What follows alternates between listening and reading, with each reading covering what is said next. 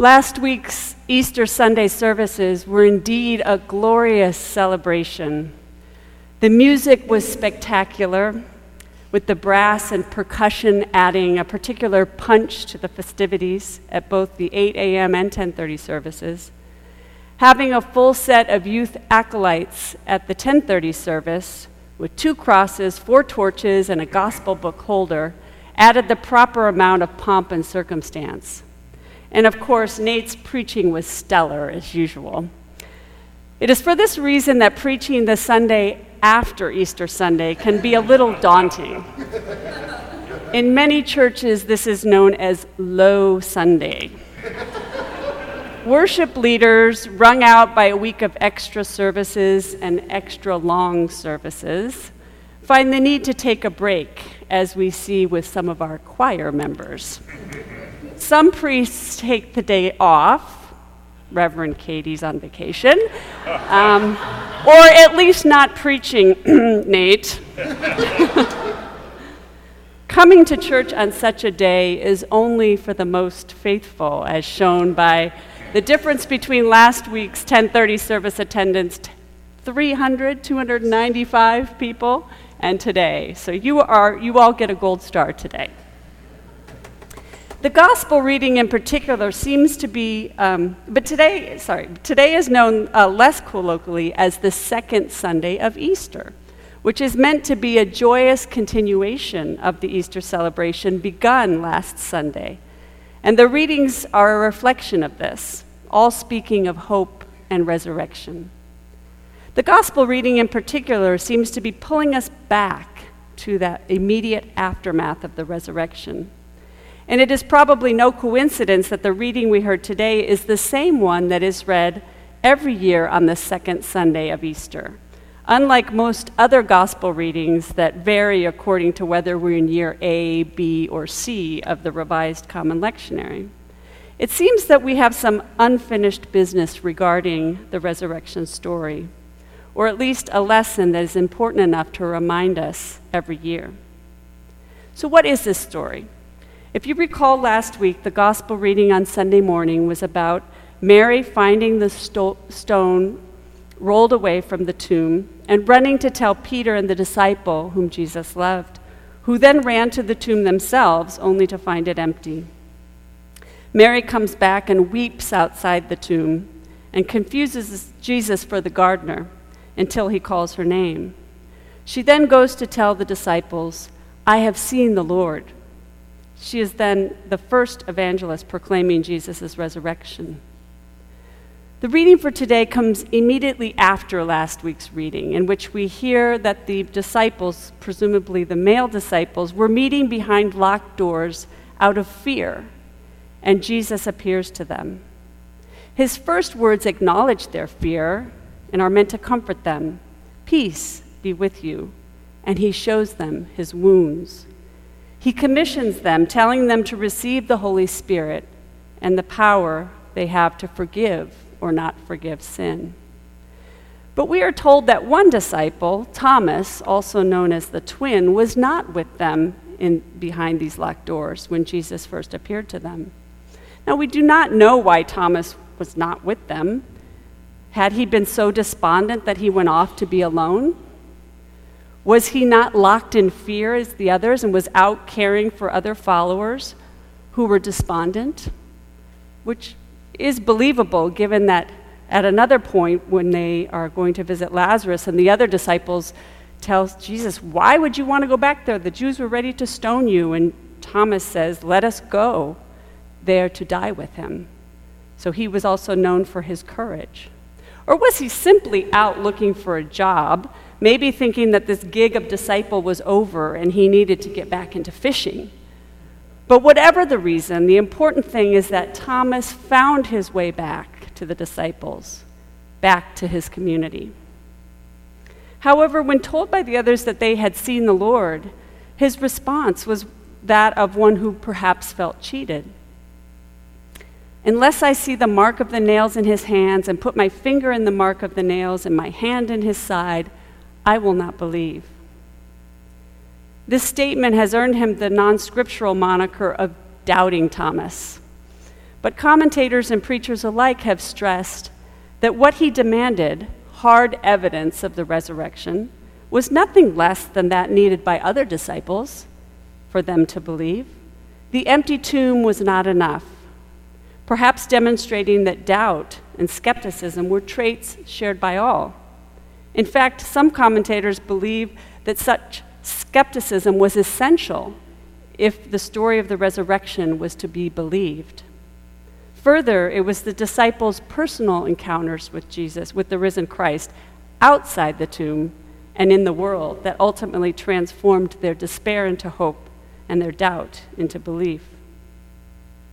But the part of today's gospel reading that moved me the most was the second appearance of Jesus to the disciples, which seemed expressly to reach Thomas. We hear that a week later his disciples were again in the house and Thomas was with them. Perhaps concerned when he didn't see Thomas the first time, Jesus comes back. And after greeting the disciples again with peace be with you, he goes straight to Thomas. But rather than chastise him for wanting physical evidence, he instead affirms him. Put your finger here. See my hands. Reach out your hand and put it in my side. In other words, Jesus knew Thomas, knew what his questions were, and he met him where he was. The simple gesture of acknowledging and even validating Thomas's concerns spoke volumes of their relationship. Jesus knew Thomas would ask the hard questions, perhaps the questions that the rest of the disciples had but were too afraid to ask. Just a few days earlier, when Jesus was with them at the Last Supper, we saw evidence of this. In what has been dubbed Jesus' farewell discourse, Jesus at one point tells the disciples that he is preparing a place for them in his Father's house, and that, quote, they know the way to the place where I am going, unquote. Thomas said to him, Lord, we do not know where you are going. How can we know the way? To which Jesus answers with the statement that has inspired song and creed, I am the way and the truth and the life. No one comes to the Father except through me. Now, if Thomas had not asked his question, the disciples would not have had clarification on this very important point. Anyone who has taught or lectured knows that if there are no questions during or after the lecture, if there's dead silence when you ask if there are any questions, that is not usually a good sign. It often means that people were not following you or not paying attention, or you didn't say anything worth listening to, or they couldn't process what you said. But in any event, it usually means that not much was gained or learned. Thomas asked the questions that all the disciples probably had or should have had, but were too concerned about looking stupid or looking like they were challenging their teacher. Asking questions shows that one is engaged, just as a bit of doubt or skepticism can be a healthy part of one's faith journey. Paul Tillich, who is considered one of the most influential theologians of the 20th century, wrote, doubt is not the opposite of faith. It is an element of faith. Doubt, questions, skepticism, these are all signs of a vibrant and healthy life of faith, evidenced by this doubting Thomas, who later went further than any of the disciples off to India to be a missionary. Last spring, some of you may remember that my older son, Nathaniel, and the two sly boys, McCabe and Sam, were confirmed by Bishop Fred Borsch here at St. Augustine's. Now, this event was particularly special to me because Bishop Borsch had confirmed me in this same place 25 years ago to the date, and had been an important influence on me as I entered the ordination process. And as an aside, he had even suggested to me when I was pregnant with my first child that we name him Nathaniel. But I also knew that I couldn't force Nathaniel to get confirmed. As much as I really wanted him to do it at that time with this bishop. So all I asked was that he attend the classes with Father Nate, and that after the classes he could decide whether to get confirmed. We had several conversations about his decision as the classes wound down and the confirmation date approached, he confided in me that he wasn't really sure if he believed everything taught in the church, that he had his doubts, and should he get confirmed. Well, this is quite appropriate, since we also considered Thomas as a name for him.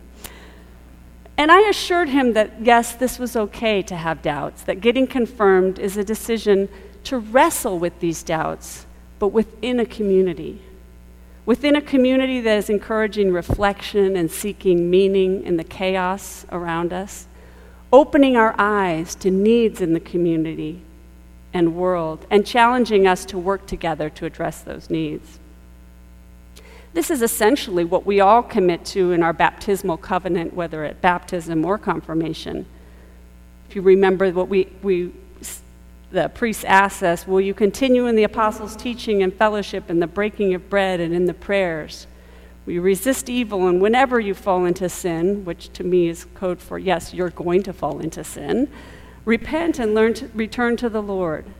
Proclaim by word and example the good news of God in Christ. Will you seek and serve Christ in all persons, loving your neighbor as yourself? And will you strive for justice and peace among all people and respect the dignity of every human being? And our response to each one of these questions is, I will with God's help. In other words, it is expected that we will need help. It is expected that we will fail. God does not look for perfection, but faithfulness. And faithfulness requires asking questions and struggling with our doubts, being honest, and being connected to others trying to do the same thing.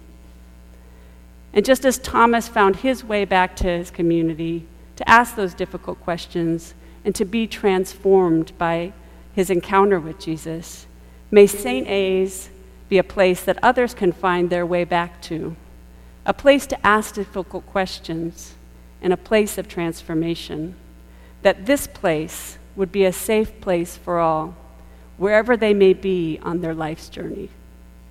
Amen.